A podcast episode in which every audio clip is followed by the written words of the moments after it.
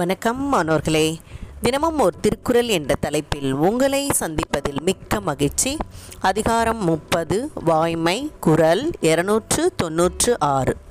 பொய்யாமை அன்ன புகழில்லை எய்யாமை எல்லா அறமும் தரும் பொய்யாமை அன்ன புகழில்லை எய்யாமை எல்லா அறமும் தரும்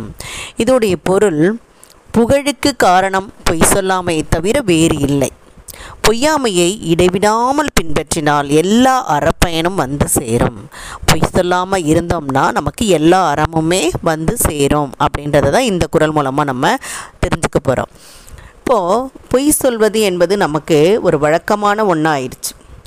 அதுதான் என்ன சொல்கிறாங்க சின்ன வயசுலேருந்தே அந்த பொய் சொல்கிற பழக்கம் வருது அதுக்கு ஒரு உதாரணத்துக்கு என்ன சொல்கிறாங்கன்னா ஒரு அறையில் பொம்மையெல்லாம் கொட்டி வச்சுட்டு ஒரு மூணு வயது குழந்தைய நம்ம உட்கார வச்சு இந்த பொம்மையை நீ திரும்பியே பார்க்கக்கூடாது அப்படின்னு சொல்லிட்டு கேமரா மூலமாக நம்ம கண்காணிச்சிட்டு இருந்தோம்னா கண்டிப்பாக அந்த குழந்தை வந்து பொய் சொல்ல தான் செய்யுது அப்படின்றத ஆய்வு மூலமாக அவங்க வந்து அதை நிரூபணம் பண்ணிடுறாங்க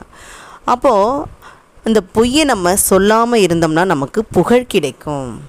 அதே சமயத்தில் பொய்யை கண்டுபிடிக்கிறதுல யார் சிறந்தவர்கள் அப்படின்னு பார்த்தோம்னா நீதிபதியை விட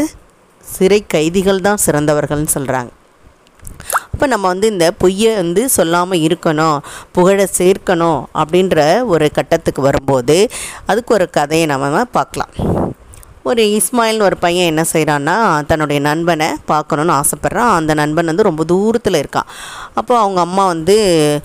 அவனை வந்து போகிறதுக்கு அனுமதி கொடுக்குறாங்க போகும்போது வழி செலவுக்காக ஒரு நாலு தங்க காசுகளை அவனுடைய சட்டையில் வச்சு தச்சு அனுப்பிவிடுறாங்க அப்போ வந்து அம்மா சொல்லுவாங்க உனக்கு நான் ஒரே ஒரு அறிவுரை மட்டும் சொல்கிறேன் அப்படின்னு சொல்லிட்டு எந்த ஆபத்து பெரிய அளவில் உனக்கு ஆபத்து வந்தால் கூட நீ என்ன செய்யக்கூடாது பொய்யே சொல்லக்கூடாது அப்படின்னு சொல்லி அனுப்புவாங்க அப்போ அவனும் வந்து புறப்படுவான் அப்படி வழியில் போயிட்டே இருக்கும்போது நிறைய அவனோட பயணிகள்லாம் வருவாங்க அவங்களோட சேர்ந்து பயணிப்பான் திடீர்னு பார்த்தீங்கன்னா கொல்லக்கூட்டை வந்துடும் அப்போ அந்த கொல்லக்கூட்டை இவங்களை பார்த்து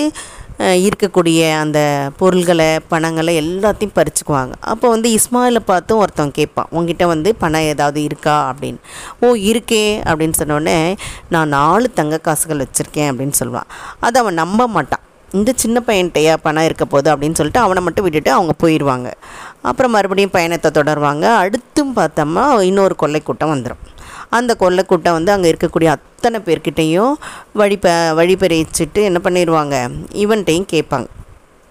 உங்ககிட்ட பணம் இருக்கா அப்படின்னு சொல்லிட்டு அப்போ அவன் என்ன சொல்வான் அதே மாதிரி முன்னாடி எப்படி சொன்னானோ அதே மாதிரி இப்போயும் சொல்வான் என்கிட்ட தங்க காசுகள் இருக்குது அப்படின்னோடனே அவங்க வந்து நான் அவனுடைய சட்டையெல்லாம் கிழித்து அதில் இருக்கக்கூடியதை எடுக்க போகும்போது காசுகள்லாம் கொட்டும் அப்போ கொள்ளக்காரங்க கேட்பாங்க ஏன் தம்பி நீ வந்து உண்மையை சொன்ன அப்படின்னு கேட்கும்போது எங்கள் அம்மா வந்து எந்த ஆபத்து வந்தாலும் நீ பொய் சொல்லக்கூடாதுன்னு என்னை சொல்லி அனுப்பியிருக்காங்க அப்படின்னு சொல்லுவாள் அதை கேட்டுட்டு அந்த குட் இந்த கொல்ல கூட்டத்துக்கு வந்து ஒரே குற்ற உணர்ச்சி ஆயிரும் இந்த ஒரு சின்ன பையன் வந்து பொய் சொல்லாமல் இப்படி நேர்மையாக இருக்கான் நம்ம வாழ்க்கை முறையை நம்ம இப்படி அமைச்சுக்கிட்டோமே அப்படின்னு சொல்லிட்டு அதுலேருந்து அவங்க என்ன செய்ய மாட்டாங்க அப்படின்னா கொள்ளையடிக்கிற பழக்கத்தையே விட்டுருவாங்க அப்போ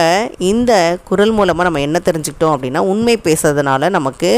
பிறருக்கு மனமாற்றத்தையும் ஏற்படுத்த முடியும் அதே சமயத்தில் நமக்கு நிறைய அறங்களும் வந்து சேரும் அப்படின்றத இந்த குரல் மூலமாக நம்ம தெரிஞ்சுக்கிட்டோம் இதை வழங்கியவர்கள் ஐடிடி திருப்பத்தூர் மற்றும் இரா வனிதா தமிழாசிரியை காரைக்குடி நன்றி நன்றி மாணவர்களே நன்றி